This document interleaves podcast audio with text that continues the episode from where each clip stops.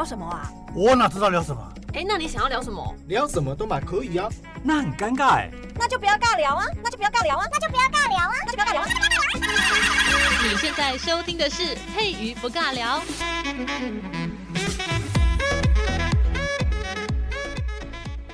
Hello， 这里是佩瑜不尬聊，我是佩瑜。我们今天在节目当中呢，要来聊一下送葬，有没有吓到？说奇怪，我今天怎么一点开今天的节目就觉得背后凉凉的，好像有点可怕。没有啦，是因为想说再来要过年了嘛。那既然要过年的话呢，当然就是要除旧布新。既然说到除旧，就是把不开心的事情、把不好的事情、把那些让你心情不太 OK 的那些讨厌的这个代际哈，全部把它买起来送他们一程，让他们就是慢走不送，全部都给我滚出去这样子哈。啊，怎么呢？要怎么送呢？哈，这个依照我们的中国人的习俗啊，东方人的习俗，不是中国人。说到中国人呢，现在这个议题好像有点敏感，奇怪。我们不要讲政治上的，我们讲文化上的哈，讲文化上的，说不定讲文化呢也会有人不开心。这样子，全台湾的中文系是不是都要去买起来了？因为它不叫中文系，它本身的名字应该叫做中国文学。天啊，我这样一讲好像会挑起很多纷争。好啦，没关系，我们再拉回来。我们今天聊一下文字的部分哦。很多人都说，所谓的一杯黄土，大家有没有觉得那个好像有点怪怪的？叫一杯吗？其实不是哦。那个字呢，一个手提旁，然后一个不要的不，其实那个字念剖，就是 po 剖的那个剖哦。一定很少人知道这个字，除非你真的是中文系，或者是你本来这个文学造诣呢就还不错，所以你从来不会把它念成说什么一杯黄土哦。它其实要写成剖，一剖黄土。那个剖的那个字啊，它的意思呢就是用手去捧，就是像我们平常说的一句成语叫做笑容可掬，掬的那个意思呢就是一样，一个手提旁的那个掬啊，它其实也是用捧的意思，就是哇，它的笑容就是笑到好像可以用手把它捧起来。我觉得这种形容词蛮奇怪的，不过呢大概也是这个意思啦。捧跟掬的那个意思感觉有一点点像，都是用手去捧。它的原本它那个字的意思它是一个动词，所以其实呢我们不能说叫做一杯黄土，其实正确的念法应该叫做一捧黄土。好，我们常常都是会写错嘛，就把它写成一杯了，想说人用一杯黄土把它盖起来嘛，一杯它到底是多小？是小人国吗？还是拇指姑娘？哈，那后来呢，剖这个字啊，就演变成了计量的一个单位词，就是一捧黄土的意思，意思就是很少，就因为你看这一捧，只有用手捧起来的大概这样子的一个手掌的一个大小的那个量，所以感觉应该是没有很多嘛。那其实呢，这个一捧黄土啊，跟一剖黄土啊，它所呈现的那样的一个形象呢，就会让我想到我以前的外公，因为外公已经过世很久了。外公呢，他是后来是火葬，那个时候我年纪很小，然后我也很害怕生死这个议题，因为在我们家呢，其实很少谈这件事情哦。我跟妈妈可以谈，但是我跟爸爸之间就比较不能谈，因为我爸爸比较传统一点哦。生死这件事情呢，在他面前谈的话，他可能会觉得我是在干嘛，是要诅咒他嘛哈。但是如果跟妈妈的话呢，就比较不一样。那为什么会说到外公呢？因为外公是火葬嘛，那他在那个火葬，因为要先火化了之后，然后再请那个捡骨师，也不是捡骨师，就是他好像有一个流程，其实我不太清楚哦。就是火化了之后呢，会剩下白骨，那我们要把那些白骨呢，再把它放到那个容器里面。然后那个时候呢，我记得我还蛮小的，我就只敢远远的去看，我不敢靠近的去看。然后我就在像现在长大了之后呢，我就回想那个画面，回想当时的那个情景。其实人啊，在火葬之后，我们真的剩下的东西真的非常的少，因为毕竟我们把它用物理原则去看，人就是探索组成的嘛。大家有没有看过那个《钢之炼金术师》？就是人就是探索组成的。那我们被火化完之后，其实我们剩下的那一些骨头啊，那些灰啊，其实说不定就真的只有一捧，就非常的稀少。如果你的人没有很大只的话，就是会少少的这样子而已哦。不然怎么可以想说，你看人那么大，他怎么可以放到一个罐里面，那个罐子里面，对不对？好，我们再拉回来，怎么一讲就讲到有点让人家害怕的事情。其实也不是害怕啦，其实我是不会怕，但其实如果是看到自己心中很挂念的人，像我爸爸、我妈妈，如果未来人一定会老嘛，人就是总是会生老病死。那如果过世之后呢，他们在进行火化的那一个时候，我觉得我应该会泣不成声吧，就整个人会非常难过。因为其实我完全没有办法去想象说，如果我爸爸妈妈离开我，大概会是什么样子。因为对啊，人生也就只有这么一次哈，这个经历过了之后呢，就是才会知道当下的那个心情会如何。好，我们再拉回来，我们再要讲一抔黄土，怎么会拉到这边哈？其实一抔黄土这个字呢，它是出自在《史记》啊，又是我们的司马迁，这个可怜的司马迁，可怜的，哎，这个就是皇帝呢，说什么呢？就是说一不二，然后你被皇帝怎么样，你也不能怎么样，没办法，真的没办法，你就是小咖的嘛哈，皇帝要切你的鸡鸡，你就也只好乖乖的就被切这样子。好，我们再拉回来哈，《史记》的那个张氏之《冯唐列传》啊，在这个故事里面呢，张氏之他是在汉文帝时期担任一个公居令的官职，他就是负责去掌管宫门的警卫，他就有点像我们现在的守门员、保安大队长这样子的感觉哈。那这位保安大队长呢，有一次呢，就是太子跟梁王哈，梁就是那个梁朝伟的梁哈，太子呢跟梁王呢，他们两个人就共同的搭了一台车，然后要去入朝，就想说是不是要省什么车马费就想说最近油价有点高啊，像现在的那个下礼拜我不知道那个95还是98又要涨了，我现在心有点痛，我都想说快点过年前如果油价是维持在目前为止的话，我就赶快先把油加满，因为过年的时候呢有可能用车的时间会比较多，因为要去载一些亲戚啊。这个说到要载亲戚我们的 Omicron 最近那个疫情有点爆发，请大家一定要注意勤洗手这个拱手不握手，勤洗手，要保持我们的安全距离，然后一定要这个能够可以打第三剂的朋友们就赶快去打第三剂真的是请大家好好的待在家里面，我们过年期间呢还是要保护自己的安全。怎么感觉好像去年的那种场景又回来了？去年我们的疫情也是在过年的时候，我们今年又要再经历一次。大家请携手一起祝福我们可以好好的平安度过2022。怎么才刚开始就觉得有点末日感？好啊，不是末日感啦，其实我们台湾呢还是要就是把自己该做的事情做好，然后加油，就这样子。好，我们再拉回来，就是这个太子呢跟梁王他们呢，可能为了要这个节能减碳，所以呢就一起搭一辆车去入朝，就一起去上班。然后经过皇宫的这个外门司马门的时候呢，嘿，没有下车，所以大家可以想见那个画面，就是你可以想象，你看他既然是太子跟梁王，其实他们的官位都还蛮大的，他们的这个职等很高，但是呢不好意思现在防疫期间就算你的职等再高，你就算是那个总统级人物，还是那种外国使节的那个程度不好意思，你过我们这个关呢，就是要来我们的皇宫内部的话，一定要记得下车，要 check in， 这个手臂上可能要有个贴纸，然后要量一下额温，然后要实名制，要扫一下 QR code。你们没有，我跟你讲，张世之整个就非常的崩溃，他就马上冲上去，就是挡在那台那个宾士的前面，就说：“等一下，太子梁王，你们两个人没有给我量额温，不行啊！我们的警报大作，真的是我很怕我被我们的司马长可能会砍死，这样不行不行！你们说不定呢可能会带着病毒啊，你们可能没有隔离14天啊，我们这边还没有得到你任何的证明不可以这样子横冲直撞的进皇宫！反正呢，张世之呢就非常的激动，然后阻止了他们进宫，甚至呢不止阻止他们进宫，张世之呢还马上就呈上了一道奏章，然后指控太子跟梁王说，他们啊在进那个司马门的时候呢，怎么可以没有下车呢？这件事情呢非常的严重，是不敬之罪啊！就是皇帝啊，你看这两个年轻人真的是太过分了。明明知道在司马门就是应该要停车，然后要摇下车窗，然后要量额温，要扫 QR code， 然后要实名制，但是他们两个竟然仗着自己的这个身份这么高就想说啊，庆菜啦，反正呢我刷脸就能过了，我干嘛还要那边 QR code 呢？对不对？反正你知道我是谁啊，你在事后帮我签个名也 OK 嘛好，真的是太过分了。所以呢这件事情呢因为传到宫中，还上了那个奏章去踢他们两个就是参他们一本。所以太后听到这件事情之后呢，就向那个汉文帝去询问说，那个儿子啊，你这个小孩好像教的不是很好你看你们家的小孩怎么要进皇宫的时候呢应该要以身作则，身为你的这个继承人怎么没有把事情做好呢？反正就是汉文帝他老妈在那边问他说，儿子啊，你怎么可以这样，你那个小孩都没有好好教，就是在指责那个孙子孙子就是那个太子跟梁王。然后你知道汉文帝怎么样吗？汉文帝呢他就很乖的脱下自己的帽子因为跟妈妈讲话总是要低头嘛，对不对？你自己儿子没有管教好，还要你妈妈看不过去就是阿嬷看不过去要这样念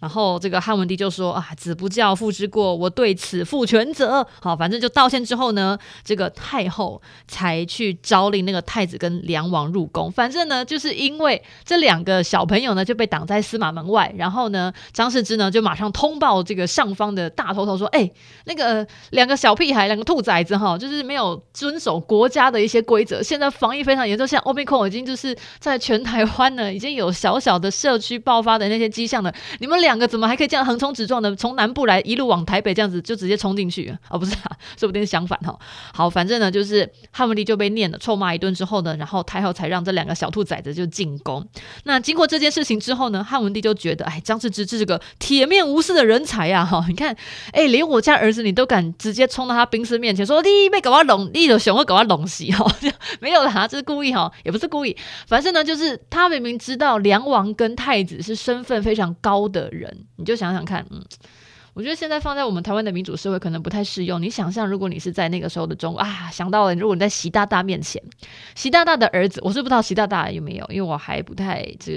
也不是了解，我没有兴趣去了解这些东西，这个别人的八卦是我是觉得还好啦，古代的我会比较有兴趣一点。那我们就来想象一下，这个要习主席吗？啊，我想到用北韩好了，这个金正恩好了哈，我们想象我们在北韩应该感觉好像比这个中国又硬一点，对不对？如果不小心得了武汉肺炎，还是得了这个新冠肺炎，好像是直接被枪毙的哈。如果呢，假设你在北韩这边，北韩的领导者金正恩呢，他的儿子呢，就是早上的时候要去上班，然后呢，因为毕竟现在疫情比较严重，假设在他们的国家哈是很严重的哈，但是呢，他的儿子呢要进那个官邸的时候呢，是横冲直撞的。请问，如果你是那个守门员，你就是那个张世之的话，那如果你看到金正恩的儿子呢要一路往里面冲的话，你会拦下他吗？还是你就干脆就是双眼一闭，两脚一伸，就是啊，你就过去吧，我不会拦你的，反正到最后发生什么事情也跟我没屁关系哈，没屁毛关系。你会拦他吗？哈，位高权重的人在你面前哦，他就已经知道在这个地方应该是要停下的，但是他没有停下，他赌你不敢拦他，但是。你到底真的敢不敢拦呢？哈，张世之他是敢的，所以呢，太后他就非常的开心啊。那汉文帝也觉得，哎，张世之这个人呢，真的是铁面无私哈，没有在看说别人的这个身份多么的尊贵，或者是社经地位有没有比你高，不管，反正呢，我在这个地方当守门员，我就是尽我的职责。所以呢，这件事情就让汉文帝龙心大悦，然后就升了这个张世之的官啊，就因这件事情哦，因为你挡了太子跟梁王的路啊，哇，马上这个就蹭蹭蹭的你就升上去了，但是因为你赌对了，我跟你讲要。是你没有赌对的话，你没有赌汉文帝是什么样的人，你没有赌太后是什么样的人，如果你去敢拦的话，我觉得你可能也是会不太妙哈，会不太妙。可能如果皇帝他不是这么认同铁面无私这件事情的人的话，他会想说你真的很大胆哎、欸、啊，我们家儿子就刷脸就可以过，你是在那边拦三小，可能会生气哈。好了，我们再拉回来，其实这件事情呢还没有完哦。有一次呢，有发生一件事件，就是有人去偷了汉高祖刘邦这个高庙里面神座前面的玉环，有没有觉得有一种既视感？之前呢，我记得在几年前呢，在我们台湾很常发生这些事情哦。比较有名的庙就比较不会发生，